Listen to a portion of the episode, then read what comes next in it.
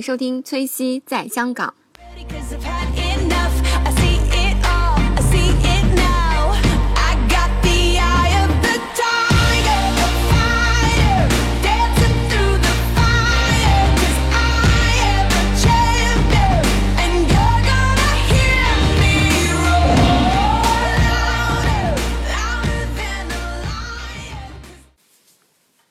Hello，大家好，欢迎收听崔西在香港。那这期节目呢，我为大家请到一位我的同学，那他是从事法律相关的工作的。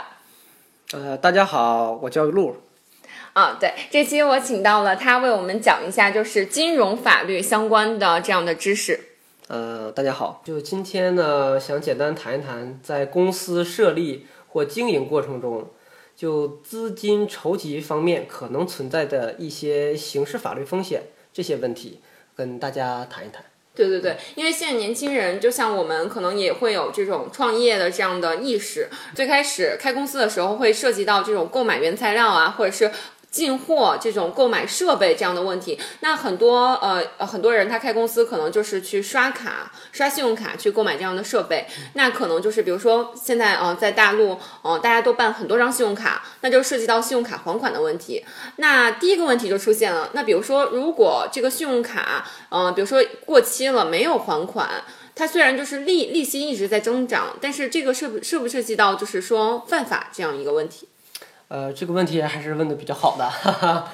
呃，就是信用卡，呃，这个刑事法律风险是存在的。嗯比如说现在这种比较常见的就是叫以卡养卡这种问题，这种现象。哦，以卡养卡。啊，对，就是你有 A、B、C 三张卡或者有更多的卡，呃，由于他们的账单日和最后还款日是不同的，你用呃这个第一张卡进行消费购买了商品或原材料，呃，用了第二张卡来这个套现去冲抵第一张卡的还款，这样能保证这个第一张卡来持续使用。这种这种以卡养卡的行为是否构成刑事法律犯罪？呃，这点是可以进行探讨的。嗯，嗯，还有构一成犯罪吗？呃，这个要看自己这个还款的时间问题了。嗯呃，我国刑法规定有一条叫信用卡诈骗罪，呃，大家如果感兴趣可以上网搜一搜，它有一种形式叫恶意透支型信用卡诈骗罪。嗯、这种情况呢，呃，主要这个构成要件是为两条，第一条就是主观构成要件是以非法占有为目的，嗯第二条呢是客观构成要件，客观构成要件还是比较容易把握的。呃，法律规定是欠款本金一万元以上，嗯嗯，加上银行的两次催收，再隔三个月就构成信用卡诈骗罪了。而我国法律规定，一旦构成信用卡诈骗罪后，嗯嗯，把相关欠款还给银行，包括本金、包括利息、包括相关滞纳金还给银行后，呃，还要单处至少两万元钱的两万元的罚金。罚金是吗？对那什么叫非法占有为目的呢？呃，这个非法占有为目的的刑法规定呢还是比较详细的。比如说常见的非法占有为目的就是明知没有还款能力而大力大量透支资金的。嗯嗯，比如说你这个养了很多张信用卡都没有还上款，嗯，这个非法占有为目的还是比较常见的。哦，嗯，比如说你但是一万元就构成了。对啊，这个一万元的本金计算规则，呃，这是实践中和学理中也是争议比较大的。嗯呃，这个本金额，银行有银行的计算方法，嗯这个咱们司法部门有司法部门的计算方法，嗯嗯呃，这个老百姓有老百姓的解释方法，这个东西是不好界定，所以现在实务中还是比较这个争议还是比较大的。哦，嗯，通常情况下是，呃，达成比较常见的这个一致性意见是，你自自从开卡日的这个，呃，时间截止是从开卡日开始到立案之日为止，这个时间段你所有的消费金额减去还款金额的这个差，如果够一万元钱，就是可以可能构成立案标准了。哦，那那比如说，如果我用第二张卡养第一张卡，然后所有的都按时还款了，没有出现这种问题。呃，没有出现过到期不还款，也就是没有出现逾期的情况下，一般情况下这是不做犯罪处理的，哦这不叫恶意透支，这叫善意透支了。哦，嗯是这个意思。那信用卡还有没有其他的？比如说，就是说我一直没有还，哦，一直没有还，就是催缴两次之后，然后就，呃，就可以立案了。呃，这个催缴啊，法律也是规定要求比较严格的，嗯，并不是银这个呃这个银行给你发一条催收短信呐、或或者是给你打电话，打个电话呀，或者是给你单位邮寄了一封这个账单儿啊，嗯这个就就是表明已经有催收了。对对对，呃，通常情况下，这个两次催收呢，它的第一次催收要求你已经欠本金一万元以上，通常情况下是这样，哦，不是欠你几百块钱，你给你发了一份儿呃短信提醒，嗯就算一次有效催收。前提条件一定是已经是欠了这个一万元本金以上，按照严格计算标准欠了一万元本金以上，这时候银行工作人员再给你打电话、发短信、发催收函，嗯。呃，发 email 各种形式来进行你还款。嗯。催你还款，嗯而这些催收这个这个两次催收的时间间隔也是，呃，也是存在的，有要求有要求的。呃，通常情况下是法律并没有规定这个多少天？的规定是多少天，通常情况下实务中把握的是你必须上间隔一个信用卡的账单日。账单日一般是一个月啊，对呀、通常情况下是二十天到这个三十天。啊，对，三十天不等，根据每个人的信用不一样，哦对，哦，是这样。是这样。那这个就是信用卡相关的这样的还款垫付的这样的问题。嗯，这还有一还有一条就是很多人呃，并不是欠完钱以后一次都不还，他是呃欠了，比如说欠了一万元以前还了一部分，还了五千，还了五千，然后越欠越多，越欠越多，导致最后这个自己连利息都还不起了，或者银行工作人员主动给你打电话说你欠这么多钱了，你下个月必须一次性还款多少，嗯否则的话人家就报警。嗯，或者是这个劝你说，既然你欠了这么多，你也不用还了。有些不负责任的这个银行工作人员也会这么劝你，会吗？啊、会这样的，哦，这样都是这个建议大家不要相信银行工作人员的这个呃的话吧，因为一旦涉及到根据刑事案件来处理的话，呃，从刑事立案催收记录单和还款记录证明中，无法证明这个银行工作人员对你说了某些话，呃，对你一些的承诺是什么样的，最后的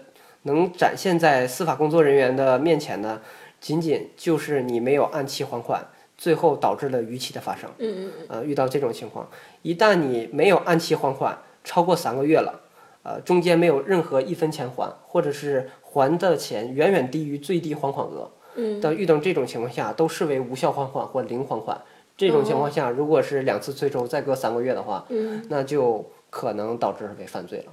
哦，是这样。那他触犯的是什么法律？呃，就还是那条法律法律，就是信用卡诈骗罪，那这个算刑？算呃，什么对，刑事刑事犯罪了，呃，刑事犯罪。对，很可能判处三年以下有期徒刑的。哇，这个好严重啊！对呀、嗯、还有一种呃，信用卡诈骗里边非常常见的嗯，现象，就是要电还公司，电是垫付的垫，还是还款的还。就是有人帮你还。嗯，对，就是在大街上啊，或者微信朋友圈里经常发的一些广告，帮你养卡呀，或者一些帮你呃刷出刷卡套现呐、这些小公司啊或者个人，这这这个都是非常常见的一种这不就是收高利贷吗？呃，这也不算形式上高利贷吧，就主要是你有一张，比如说你有一张欠一万块钱的呃卡，或者是你有张新办的张卡，对，然后你找了某个个个人，嗯，嗯，他可以承诺帮你把这个这个卡里边的钱刷出来，对，呃，这样你的卡永远拿别的这个资金来冲抵，你就相当于呃这个。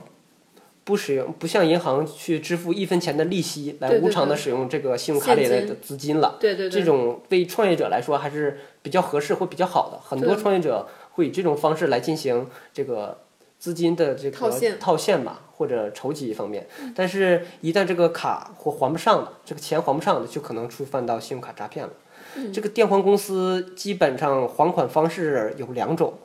第一种方式就是你首先拿了一张已经欠款的信用卡了。找了某一个就是电还公司，公司呢实际经营地可能会经常变化，他手里会注册了，他会拿到一个就是已经注册过的 POS 机，哦。这个 POS 机可能是一个小超市儿，可能是一个服装店，嗯，可能是一张化妆品店的一个这个 POS 机。对，然后呢，这个他首先往你这张欠款的信用卡里充了一笔钱，嗯，比如说你欠款一万块钱，他往里充了一万块钱，对。这时候你的卡已经在最后还款日期限之前已经不欠钱了。对，呃，充完卡了以后，马上他会拿那个 POS 机再刷出一万零一点零头。嗯，这个一万块钱，那就你以前就欠一万，那就对了，那个零头就相当于一个手续费了。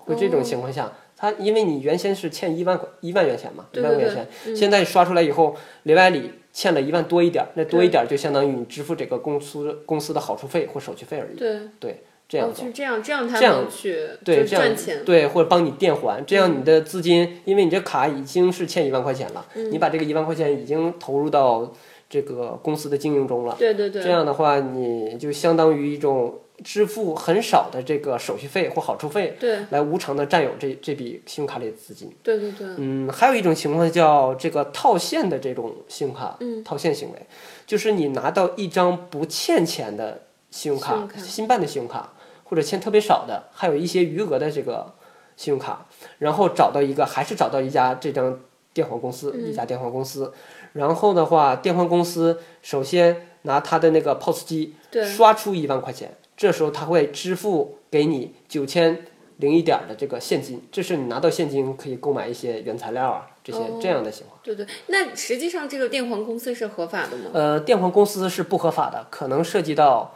这个非法经营的问题对啊，啊。这个电环公司国家是不允许成立的，哦，这个都是个人的一些行为，所以他注册了一些什么小超市儿啊、对对对，小店铺啊就是呃个体工商户啊，嗯以以其他的名义来实际经营这种非法行为。嗯嗯嗯那就是说，那那其实就是他套现的话，呃，收取的呃额度很少。呃，收取的佣金可能会很少，或者手续费会很少。那一旦发生纠纷的话，会有呃，很有可能啊，有可能这个由于这个呃，银行也有这个法规部门儿、合规部门儿、或者风险控制部门，对就是一旦发现你频繁的进行套现，比如说先就是刷出五万，又马上隔了一天或者当天就还了五万，这种行为，它可能评定你有一些套现的这个行为，对可能把你这个额度降低，或者是把你的卡停掉。嗯，这种的话，一旦停掉的话，你这个再再套现，或者是只能还款，不能再取钱了，这种行为，你的卡停掉了以后，对你来说就是一个很大的一个损损失了，就对对资金链就有可能断掉了，哦，或者是呃，咱们说到的第二种情况就是。嗯。呃，第一种情况、就是拿了一张欠款的信用卡，频繁的进行这个刷卡套现，以卡养卡的形式。对对对，然后一旦你找到了新的一家这个电话公司，电话公司先给你充了一万块钱，这时候银行评定你可能会呃存在套现风险，把你的卡停了。这时候你的这个电话公司白白给你充了一万块钱，他刷不出来了，刷卡失败了。这种情况下的，那你这种风险可能会落到你身上，你得找这个电话公司，你俩之间发生了纠纷。嗯，因为你手里没有现钱了。是吧？我没有那么多现金。举咱们只仅仅举了一万块钱的例子，那有可能这个那可以再办一张信用卡。那办的这个周期就大了，哦哦，对对对，而且这个一旦你办了某张信用卡以后，再办第三张、第四张信用卡，这个会在这个中央中央这个有个叫征信平台，中央人民银行开具的一个征信平台网站，都能可以查到您名下有多少张信用卡，销没销户，欠卡多少钱，然后有的卡逾期没有还款，这都可以查得到的。如果大家可以感兴趣的话，可以自己到中央人民银行。呃，这个开设的网站叫个人征信平台，去免费查询一下自己名下有多少张信用卡，是否以前丢过一些身份证啊，或者别人利用你的相关对身份证明啊，或捡拾得你的信用卡、进行一些盗刷的一些这个哦现象，这个也是一个很好的保护自己的这个个人信用的一个方式方式还是不错的，嗯。啊，可以，大家如果有兴趣的话，就可以去那个网站上看一下，是对吧？，网站看一下是免费的。嗯嗯。嗯，那我们就说一下第二点关于金融法律相关的问题。那第二点可能就是，比如说涉及到这种，呃，一个人成立公司，他可能先向一些个人去借款这样的事情。那这个借款的时候，比如说可不可以，就是说这个利息可以设一个很高的值，比如说百分之五十这种这种利息？在公司经营或设立设立过程中，嗯，难免会向朋友啊、亲戚呢去借一些钱，但这个在我国法律规定呢，像个人、自然人之间的这种普通的借贷行为，对啊，借款行为叫民间借贷。嗯呃，关于民间借贷呢，我国也出了一个法律的司法解释，大家可以有兴趣上网查一查这个关于这个？有法条的规定，嗯详细规定。今天呢，我们就简单讲一下关于这个利率的约定的方面。这个我国法律呢，并没有呃禁止民间借贷行为，而且是鼓励民间借贷的哦，是吗？啊、是啊，是鼓励鼓励借贷行为的。哦，呃，这个东西是合法的，但是关于这个利息方面，民间借贷的利息方面，法律是有规定的。呃，民间主要常见的就是叫一分利和二分利。呃，我国法律规定这个利率是有上限的。呃，它一共分为呃，理论上是分为三档，需有两个数字来进行隔断的，一个是年利率百分之二十四，一个是年利率百分之三十六。嗯嗯，比如说吧，什么叫年利率呢？嗯，呃，我跟孙思怡之间有一张有一张借条，对呃，我管你借了一万块钱，对，呃，你借给我一万块钱，嗯嗯，这个按照这个正常程序来说，就是年底的时候，呃，我要还你一万块钱的本金，对吧？对，如果约定年利率百分之二十四的话，那我还要支付给你两千四百元钱的利息，这个两千四百元钱的利息，它的年利率就是百分之二十四，对对对就是这么算出来的。对，我国法律规定，只要年利率小于百分之二十四，嗯，那都是完全保护的。嗯只要你起诉到法院，法官都会完全支持你的诉讼请求。嗯嗯嗯，但是如果你要是约定的利率是百分之三十六的话，嗯也就是一万元钱年底还三千六百元钱的利息，是嗯。这种比例的话，超过百分之三十六的部分，法律是不保护的。超过百分之三十十六的部分的部分，比如说咱俩约定是百分之五十的利利息，嗯，那那么百分之五十减百分之三十六等于百分之十四，对，这部分的百分之十四的利息是法律是完全不保护的。嗯嗯嗯。那如果我定百分之三十五呢？哎，这就涉及到在百分之二十四和百分之三十六之间的这么一个数字。对对对，这种数字是法律相对保护的。嗯，什么意思呢？如果你以百分之三十五这个利率，或以三千五百元钱的这个利息写借条对，写借条了，或者是发生诉讼纠纷了，起诉到法院了，法官完全支持你是百分之二十四以内的这个利息是完全保护的，是吧？这个钱肯定是你能拿到手的，对，但多余那个钱是基于你俩之间的一个还款行为。协议。呃对还款协议，比如说这个多余这个百分之三十五，多于这个百分之二十四的那部分，嗯。也就是百分之十一，这个一千一百块钱，对。呃，如果我以这个形式还给你了，到期我已经把这个一千一百块钱都给你了，我后来知道这个法律，我又后悔了，要嗯对。管你要这个钱，法院是不还不会判你还给我的，C C。哦，呃，如果你要是这个起诉到法院，嗯，说的是那个那写的时候写到百分之三十35%现在没有还我。那没有还你，嗯那怎么办？那到底是还还不还？嗯那应该是不还的。哦，是这样的。对，哦，但如果一一旦超过百分之三十六，那是完全不还。嗯嗯嗯。那刚刚说的那个一分利、二分利，就是二分利，那就是百分之二十四。呃它呃算法是相当于呃，相当于就是年呃就是月利息二分率，就是一个月是一千元钱嘛，一年十二月份，一年就是一个月是两百块钱，十二个月，然后总共是两千四百块。啊，对对对对对对对对。然后如果是一分利的话，那就是呃一分利的话应该是就是百分之一对每个月，然后每个月就还一百块所以一年就是一千二。对对对对对对对对，那就这个就是民间的说法，一分利、二分利的说法。对对对对对。那其实去年呢，出现好多这种 P to P，就是民间的这种，呃，有点像就是公司集资，然后给大家许诺，比如说，比如说百分之十的这种利息的额度，然后来就是吸纳资金，它这种应该也算是就是 P to P 这种集资的方式吧？嗯，也是属于一种集资方式之一，嗯，可以这么说啊。嗯，那这个就是呃，其实我知道有一些公司，它可能比如说吸收完这个钱之后，它并没有很好的开展这个业务，然后可能就是比如说，嗯，就是骗挪挪用了，挪用了这个钱之后，然后就跑路了。嗯，有可能，有可能。那这些就是这些，比如说我买了它这个这种就是什么贷款，还是这种这个保证，买了这个叫什么？这个叫你签了这份合同吧？签了这份合同，那买了这个就给了他这个钱之后，那这个钱还能追缴回来吗？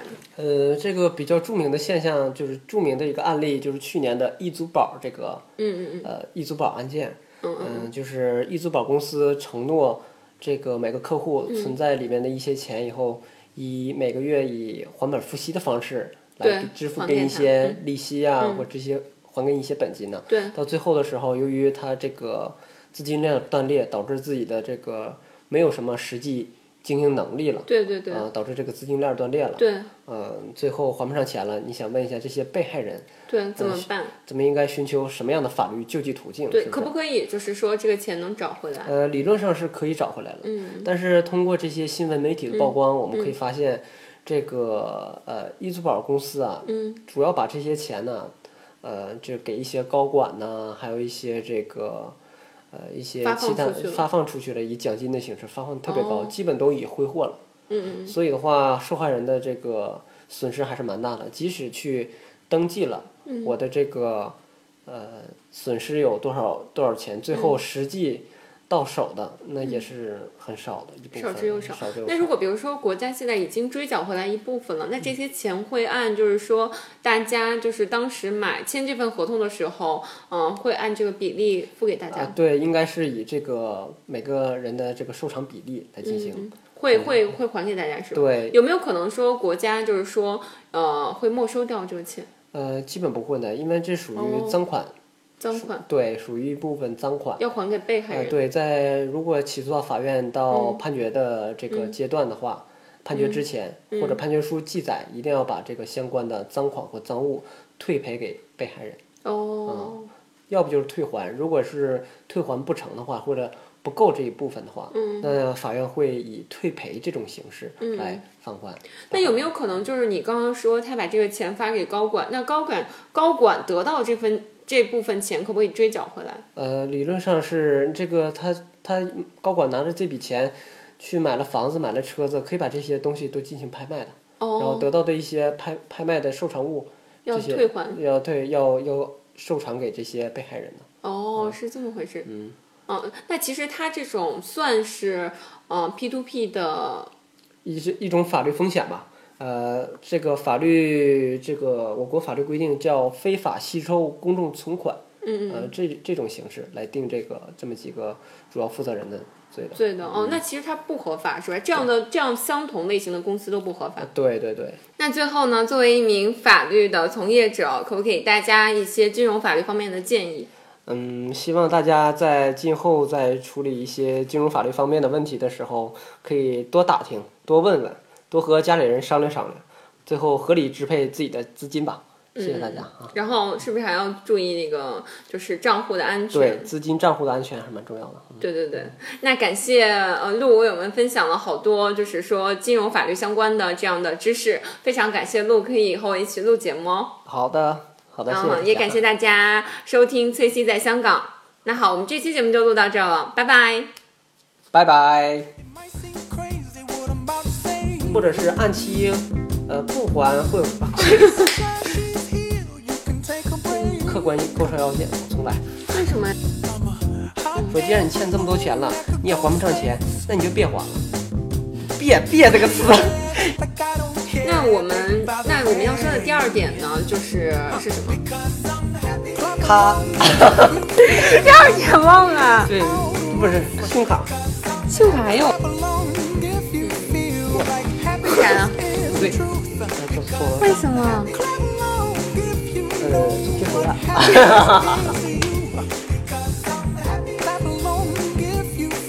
呃，说到这个利息的问题，呃，就涉及到一个法律规定，有票，好吧？啥呀？我说 当然是你说了。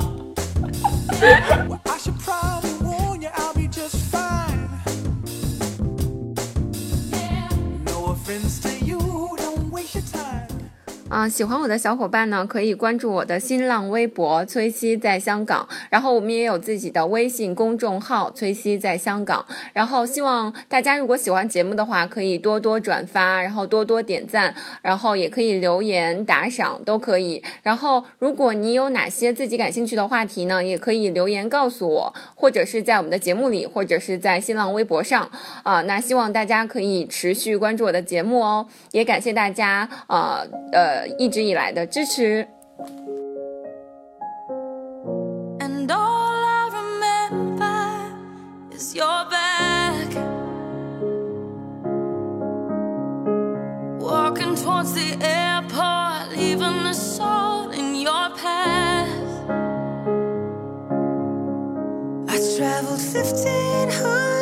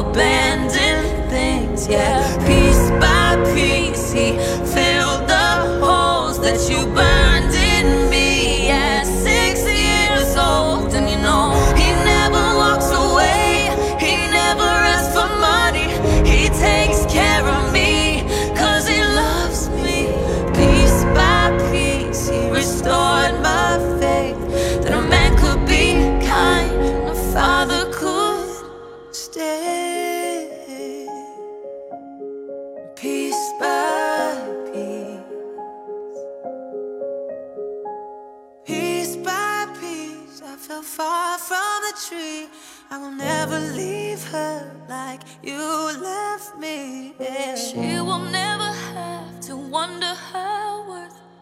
Cause unlike you, I'm gonna put her first. And you know,